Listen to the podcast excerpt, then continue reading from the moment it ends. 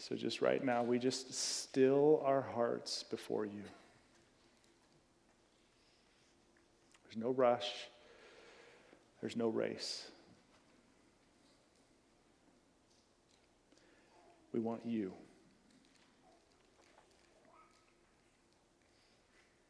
Amen. A.W. Tozer once said, What comes into our minds when we think about God is the most important thing about us. Many of us gets at this idea of what our perception of God is. Now, if we're studying, it's kind of interesting because these, this whole month of November, we are studying the heart of Christ for sinners and sufferers. So, if we are studying the heart of Christ for sinners and sufferers, then the question becomes should we think of God differently? If we think of Christ the Son, that he's gentle and that he's lowly and that he's always interceding, should we conceive of God differently? Again, consider Tozer's quote where he says, What comes to my mind when I think of God the Father? What is he like? What is his nature? Maybe even more to the point, what is his disposition toward me, toward us? You see, one in four people in this country grow up without a father present, absent, no dad. Are we to think that that somehow doesn't have an impact on our perception of God the Father? Or there are some of us here who have had, and, and maybe currently do have, really bad experiences with our fathers. You know, maybe, maybe our dad was distant and angry and irritated and always preoccupied and never available. And so we cut and this must be what God is like. He must be annoyed with me. He must be tired of me. He must be put off by me. He must be fill in the blank. Still, there are others of us here, and, and this is probably the camp that I fall in, who would say, I had an awesome experience with my dad. My dad was awesome. And I look at that and I think he was warm. He was inviting. He was a little gruff around the edges. He would get angry at times, but he would always seek to come back and forgive and restore. And so I have a conception or a perception, rather, of God that is driven by this understanding of my interactions with my dad. I think accessible, I think gracious, I think humble. And, and Ortlund says it this way in the book that we've been kind of walking through together as a church, Gentle and Lowly. He says, the good in our earthly dad is a faint pointer to the true goodness of our Heavenly Father. And the bad in our earthly dad is the photo negative of who our Heavenly Father is. Either way, all of us here have an indelible mark on us that shapes how we perceive who God is. You see, this was a natural question, I think, for the disciples as well, because Jesus had been ministering with the disciples, and constantly this idea that he was one with the Father kept coming up. You see, in Hebrews 1 3, it says that he is the exact imprint uh, of the nature of God, talking about Jesus. In John 10 30, it says that I and the Father are one. So Jesus here is equating himself with God. And so if we're doing a study on the heart of Christ for sinners and sufferers, we ought to understand the heart of God because Jesus would be the exact representation of that heart. But I repeat, many of us, many of us here, you heard me say Father and you checked out. You heard me say Dad and you're like, yeah, well. And then there are others who are like, yeah, I'm on the edge of my seat. I'm ready to hear. I'm ready to listen. Our fathers have shaped us, for good or for bad. And so, as this natural question comes up, Philip blurts it out in John 14. He says, Lord, show us the Father, and is enough for us. Why? Because Jesus had been referred to in the book of John probably over a hundred times. Jesus referred to God as his Father. What about you? Are you able to say, Our Father in heaven? Or my Father? Is that something that's even possible? Or is it just too difficult to get over that hurdle?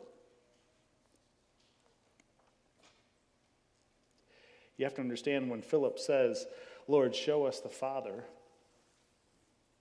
it's coming right after, or actually during, the Last Supper. Jesus is just about to be arrested and killed and betrayed. Like all these things are piling up, and, and he's explaining his role and the, and the relationship that he has with God the Father to his disciples. And Philip's like, hey, just show us the Father, we'll be good.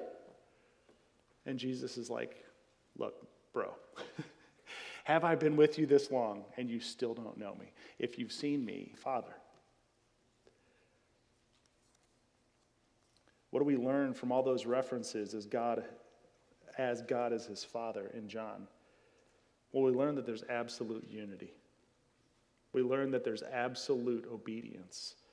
We learn that there is deep love. And so it's no wonder by the time we get to the apostle Paul in 2 Corinthians chapter 1 verse 3, Paul opens his letter to the church at Corinth. And this is important. Paul wrote three letters to the church at Corinth. You're like, wait, Doug, it says one and two in my Bible. There's actually a third one, if you pay close attention. There's a third letter that was not actually reproduced in Scripture for us. And so Paul had been dealing with a church that had all sorts of morality issues and was struggling like crazy to not idolize themselves over God. And so what he ends up doing is he sends a pretty harsh rebuke in the first letter. And by the time you get to the Second Corinthians, which we have in our Bibles, it says, Blessed be the God and Father of our Lord Jesus Christ. And I love this the Father of mercies and the God of all comfort. So maybe this is the question Can you think of God like that? Just when we start off, as we get rolling here this morning, can you say, when I think of God, I think of mercies? Or is it maybe a, a little bit more of a there's a lot of wrath, there's a lot of fear, there's a lot of struggle. What is it for you? I would say this way that, that, that, all of this points to, when we're talking about the heart of Jesus Christ, it points to the fact that Jesus is the permanent display of God's mercy. And so, we, we, if this is true, if Jesus is the permanent display of God's mercy, then we should understand what the term mercy means. Most of us are accustomed to hearing the term mercy described as, as not getting what you deserve. Another term for that could be like forgiveness. If, if I, I mean, Kevin Steiner's already been thrown under the bus once today, so why not do it again? Kevin has a prolific record for driving, getting pulled over, and not getting tickets. Jeremiah is agreeing with me. He, he's incredible. I don't know how many it is, but it's probably a crime in itself to mention out loud. And he in this, you would think if you're speeding, you should get a ticket. But he doesn't. He somehow gets mercy. I don't know. It's, it really is crazy. He really, he just, he just gets mercy. So mercy is not getting what we do deserve. The problem is that I think most of us just kind of, we, we mix up grace and mercy. And if I could do it like this, if you have a coin in your pocket, there's probably like four people who actually still carry hard cash. But like let's say you have a coin in your pocket and you pull it out. Okay? I want to propose to you that, that mercy and grace are two sides of the salvation coin. That in mercy, God does not give us what we do deserve. I deserve wrath. This is the Father has designed, him, designed everything for himself to be worshiped in a particular way, shape, and form. I fail miserably. You fail miserably. Therefore, he could throw the book at me. And in mercy, he chooses not to. But one step further is that he provides grace and he lavishes blessing after blessing upon me in Christ. And so it's hard to think of mercy without also saying forgiveness and, and grace. It's, it's hard not to have those two things kind of happening at the same time. So hopefully you can grasp that. I would just say this for our purposes today that biblically speaking, mercy is compassionate action uh, toward those in distress. You see, Jesus gets off a boat and it says he looks with compassion on the people and heals them. He, there's something he feels emotionally and, and there's something that drives him at the very core of who he is to act and not just go, oh man, sorry for that guy. but he like does something. And so I, I feel to say when you have compassionate action towards those in distress, sometimes it's self inflicted, my sin, right? Other times it's passively experienced. Like, how many of us in here have, have, have experienced the loss of a loved one? Like, we didn't sign up for that. Nobody wanted that. Or maybe we have a chronic illness. Something that you didn't bank on, that you didn't bargain for, that you didn't want, ask for, or seek out. And here's compassion compassionate action toward those in distress. So, we're really just looking at two things today, and hopefully it'll be um, pretty clear. We're looking at mercy, meaning the very heart of God is one that is merciful. And you get that from like Psalm 103, where it talks about the Lord is gracious and merciful, slow to anger, abounding in steadfast love. And it goes on to talk about how he forgives sins, heals diseases, all these different pieces. But the heart of God is one of mercy. That's why Paul says, the Father of mercies. That from his very heart, he begets or he has mercies for you. That's one reason why he can say in Lamentations 3 that his mercies are what? New every morning. He didn't run out of them. He's got a storehouse of them for you and I. So, two things. We're going to talk about how mercy made the way and how mercy. First, mercy made the way. Turn in your Bibles to John chapter 14. You'll have to forgive me, I didn't actually give you a page number, so I'm going to make you work. Um, or you can just listen, that might be just as easy. We're going to skip down to verse 3 in John chapter 14. This is going to contain a little bit of the dialogue where Philip was the one who blurts out, Lord, show us the Father, and it'll be enough for us, right? Here's the pretext it says, If I go to prepare a place for you, I will come again and take you to myself, that where I am, you may be also. And you know where I am going. Okay, if I'm the disciples, I'm like, okay, what's he talking about? this is starting to feel a little strange. And so Thomas, our resident doubter, love Thomas, um, Lord, we, we do not know where you are going. How can we know the way? And Jesus said to him, I am the way, I am the truth, and I am the life. No one comes to the Father but through me. If you had known me, you would have known my Father also. From now on, you do know me, and you have seen him. So he's real quickly equating this idea that if you've seen me, then you've really seen God. He confirms that he and the Father are one. The disciples pay real close attention to John 14. You could look at like 1 through 11. Pay close attention to repeated words there. Words like see, words like know, and words like believe. Those are going to be peppered all throughout those first 11 verses of John 14, and they say something. They say something about the way that mercy makes. And I love Thomas and Philip because Thomas and Philip are people who are just like resident doubters and strugglers. It tells me, and hopefully it tells you the same thing Jesus loves doubters. He wants them, He invites them. He doesn't shun them, He doesn't push them away, He doesn't say, I'm sorry, your faith is not big enough. You know, Thomas is like, We don't know the way. And Jesus is like, Let me explain. Philip's like, Show us the Father. And he's like, Here's how it works. And so Jesus, in his patience, meets the doubters and the strugglers. But he's basically saying, If you see and know me, then you see and know the Father. And with us, you know mercy. Or how about Luke chapter 18? Jesus is telling the story of two people who come to pray. Now, the Pharisee comes in all pompous and arrogant, chest out, and, and looking down on the tax collector. And he's so pompous as to say, now, could you imagine this? Most of us would never think this way. I'll probably like be the only one in the room who would admit this, right? But if I'm standing there and I'm praying and I'm standing next to this vagabond, this like, you know, person who's really struggling and like their life is like a dumpster fire happening. And I'm like, thank God I'm not like this guy where my marriage has fallen apart, my finances are out of order, and I'm a laughing stock at work. That's the Pharisee. He comes rolling in thinking he's got his stuff together. But it's interesting because then it says the tax collector, who most likely would have been relatively wealthy because these people would have just pocketed things for themselves, right? So the tax collector is standing far off from the altar. He's even further away from where the Pharisee is at.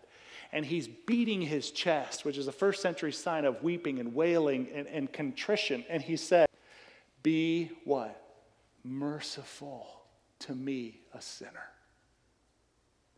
So here's the one who knows he's got his stuff together and by all accounts looks and appears as though things are good. And the one whose life, I don't know, probably looks just as good and tidy from the outside, but he's just not liked by other people, recognizes his deficiency.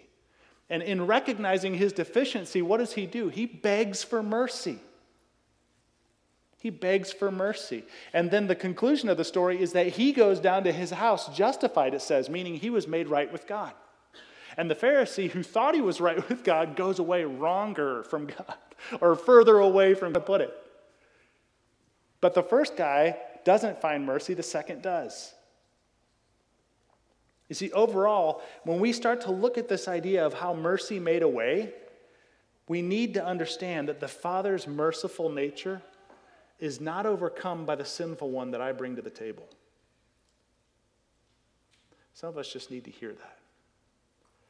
That He doesn't get overwhelmed by the garbage I bring. Or how about 1 Timothy? uh, chapter 1, verses 12 through 16, Paul writing to a very young new pastor uh, taking care of this church, and he's trying to help him understand some things. And listen to what I thank him who has given me strength, Christ Jesus our Lord, because he judged me faithful, appointing me to his service, though formerly I was a blasphemer, persecutor, and insolent opponent. That's like a pretty nice rap sheet. It says, But I received what? Mercy because I had acted ignorantly in unbelief, and the grace of our Lord overflowed to me with the faith and love that are in Christ Jesus. And then he says this the saying is trustworthy and deserving full acceptance that Christ Jesus came into the world to save sinners, of whom I am the foremost. But I received mercy. For this reason, as the foremost, Jesus Christ might display his perfect patience. Have you ever thought of yourself as like the front of the line, the top of the heap sinner? And in that, the magnificence of the patience and mercy and grace of Jesus is being on display.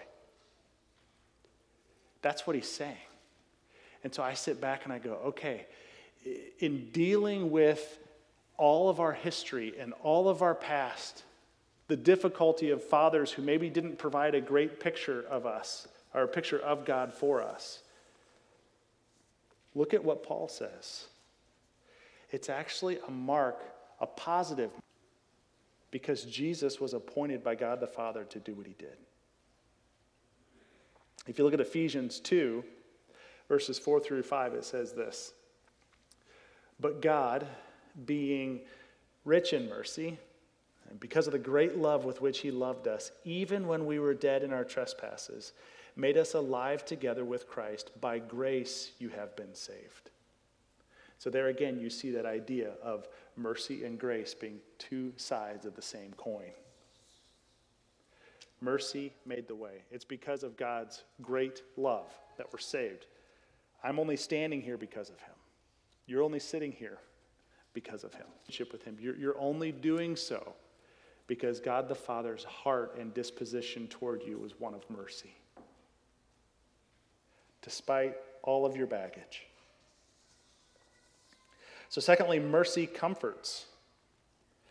And we already read in 1 Corinthians, or sorry, 2 Corinthians 1 3, that God is the Father of mercies. Now, I want to point out some things that might be helpful. If you think of Him being the Father of mercies, you have to understand that Jesus embodies how the Father feels about your particular affliction. Let me unpack that just a little bit so that we can understand. In, in three little scripture passages here that I want to use, I want you to pay attention to Jesus' response. Because remember, Hebrews 1 3 talks about how Jesus is the exact imprint of the nature of God. So Jesus is, is God incarnate. John 1 1. Right? In the beginning was the Word, and the Word was God, and the Word was with God.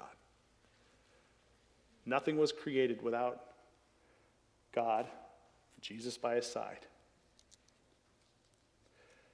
So in Matthew 20, verses 29 through 34, it says this And as they went out of Jericho, a great crowd followed him. And behold, there were sitting by the roadside. And when they heard that Jesus was passing by, they cried out, Lord, have mercy on us, son of David. And the crowd rebuked them, telling them to be silent. But they cried out all the more, Lord, have mercy on us, son of David. And stopping, Jesus called to them and said, Now listen, here's Jesus' words. What do you want me to do for you? Does that sound like somebody who's stoic and distant and unattached and unavailable and preoccupied and irritated and annoyed and aggravated? What do you want me to do for you? As Jesus in the affliction of blindness, hear that Jesus is coming. And when they are silenced, they call louder, Have mercy on us, son of David. What an invitation. And then in Mark chapter 1, there's a story of a leper. And again, I want you to pay attention to Jesus' words. It says, And a leper came to him, imploring him, and kneeling said to him, If you will, you can make me clean. And listen to the words here. It says, moved with pity. Not pity like the, you know, weak, anemic pity. But moved with pity, he stretched out his hand and touched him and said to him, I will be clean. Again, does this sound like a distant, unavailable, aggravated, annoyed father? Sounds like an accessible, loving, gracious, merciful father. Or how about Luke chapter 7? In verse 11, it says this Soon afterward, he went to a town called Nain, and his disciples and a great crowd went with him. And as they drew near to the gate of the town, behold, a man who had died was being carried out, the only son of his mother. And she was a widow, and a considerable crowd from the town was with her. And when the Lord saw, had compassion. Jesus embodies how the Father feels about your particular affliction. What is your particular affliction? Is it, is it an illness that just won't stop? Is it a, a marriage that is crumbling and difficult and challenging? Is it a sin that somehow has just like wrapped itself around your ankle? Is it some sort of doubt or anxiety or fear or dread? What is it? Because Jesus embodies how the Father feels about your particular affliction. And his invitation is to come because why? We get weary. We get so stinking tired of dealing with the same thing over and over again, and we need to hear the Father say, What can I do for you? Not in a selfish, man centered sort of way that I just get what I want because, because I rub the genie bottle the right way. But no, like an obedient child, I come to him in faith like only he can heal me. And this is the disposition of the Father's heart toward you. Do you believe that? Do you, in your heart of hearts, do you believe this is God for me?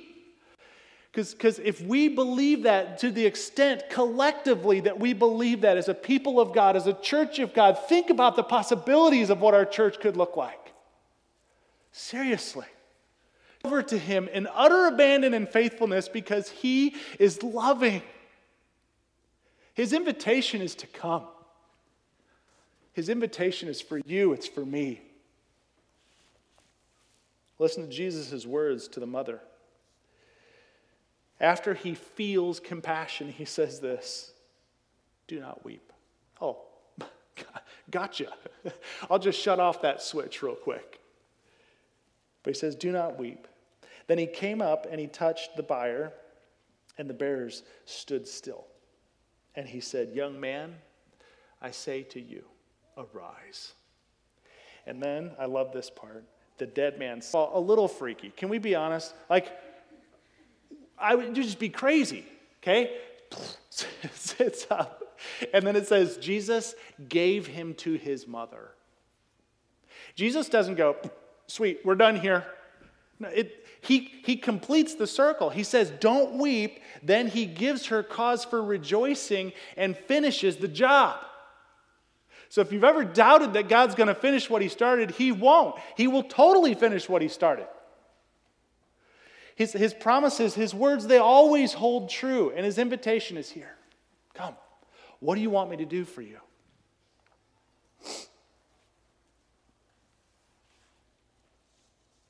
You see, I love the fact that mercy, I've heard it said this way that, that mercy is a constructive displeasure. And so, just briefly, what that looks like.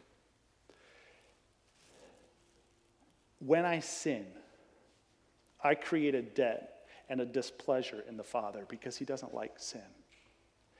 But because he is constructive in his love for me, because he wants to change me, because he wants to make me into the image of his son, his constructive displeasure over my sin says, Here, he not only forgive you, but heap blessings upon you in Christ and save you so that your motivation for action moving forward is good.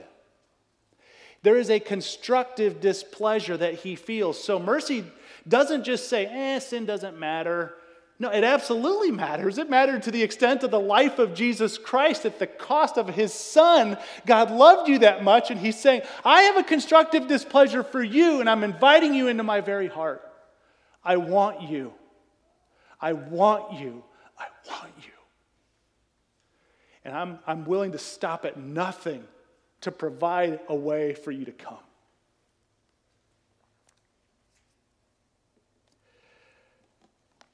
I think oftentimes what happens is we mistake the subjective and the objective.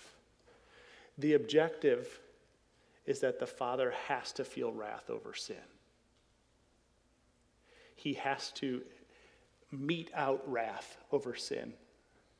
The subjective reality is his love is so deep that he provided a way that I wouldn't be crushed by it. And you wouldn't be crushed by it. But his son that speaks big time. And so, as back up to do one closing song, just a truth to life. I had marked it out, but I'm awesome with time management, so. Um, Psalm 103. Just jot this down in your notes. This week, Psalm 103, 8 through 14 and just read it and read it and read it and then sit in it and then sit in it some more and read it some more.